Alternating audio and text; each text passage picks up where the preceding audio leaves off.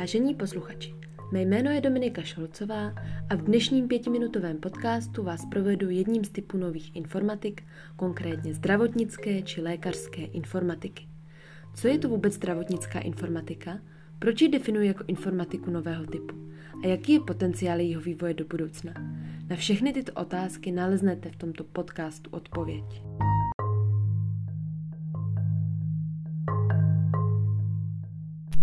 S příchodem informačních a komunikačních technologií, cloudových platform a strojového učení byla digitální transformace zdravotnictví na internetu velmi rychlá až explozivní. Internet umožnil přenos a komunikaci zdravotnických dat a podpořil propojení zdravotnických služeb s pacienty.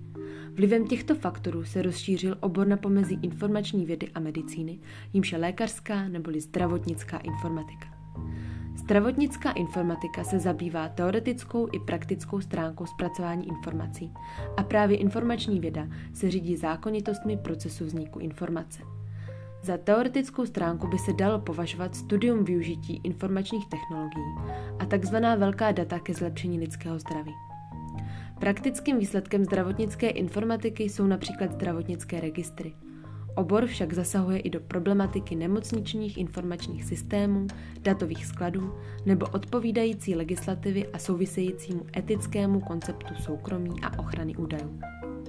Co se týče počítačové vědy, zde nevnímám přílišnou pozornost, spíše než jako vědu o počítačích, vnímám zdravotnickou informatiku jako kombinaci informační vědy, využívající počítačové systémy a prostředky k její realizaci či naplnění.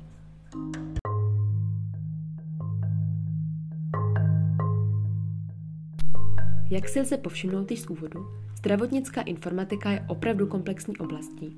Nyní se však nabízí otázka, proč ji definuji jako informatiku nového typu, když zdravotnictví to bylo, je a i bude? Nesporně je pravdou, že takové první rozhodovací systémy, které patří k zásadním oblastem zdravotnické informatiky, vznikaly v zahraničí již v 80. letech. Ty fungují na základě zakódovaných znalostí odborníků převedených do vypočítatelného formátu.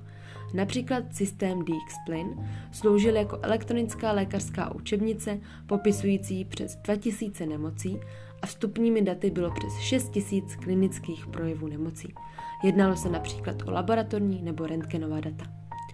Nicméně s příchodem stále inovativnějších a modernějších informačních a komunikačních technologií se i pole zdravotnické informatiky rapidně změnilo a došlo k přepracování pracovních postupů ve zdravotnictví.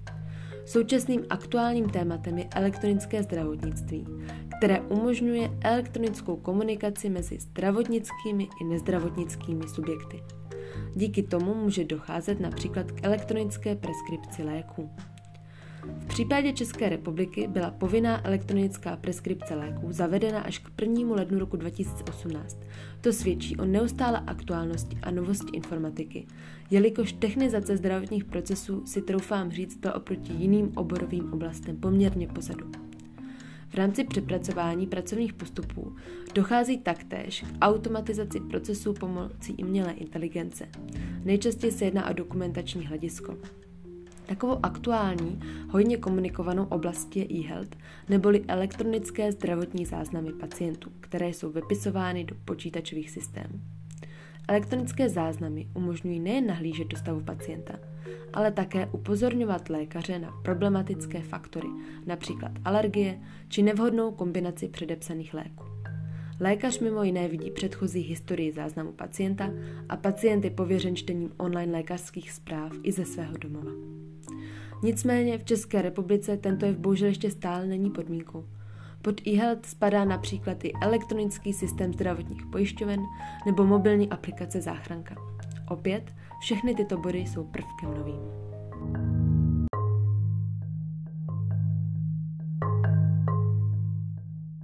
Proč vidím ve zdravotnické informatice budoucnost? Při nahlédnutí do současné situace pandemie koronavirové nemoci ukázala, že hlavní výzvy a hrozby pro lidstvo je třeba řešit globálními odpověďmi a společnými rozhodnutími. Data a jejich analýzy jsou klíčovými součástmi takových rozhodovacích činností. Jedním z nejobtížnějších aspektů je opětovné použití a sdílení přesných a podrobných klinických dat shromážděných právě elektronickými zdravotními záznamy. Data se nevždy daří efektivně využít, jelikož ve zdravotnické informatice chybí interoperabilita a standardizace. Není tedy výjimkou, že potřebná data se nedostanou do žádané destinace. Prim hrají ještě další dva přidružené faktory, a to podfinancování zdravotnické oblasti a samotný včasný a kvalitní problém sběru informací. Zároveň zdravotnické počítačové systémy se ukázaly jako nedostačující, protože vlivem jejich neočekávané velké zátěže dochází k jejich přetížení. Myslím si však, že zdravotnická informatika právě díky pandemii nabude daleko větší kvality a snaha o odstranění mezer a skulin do budoucna vzroste. Mnoho zahraničních výzkumů se již nyní věnuje návrhům modernizace informatiky tohoto typu. Proto s určitou predikcí můžeme odhadovat spíše růst nových vznikajících trendů v informačních systémech zdravotnictví.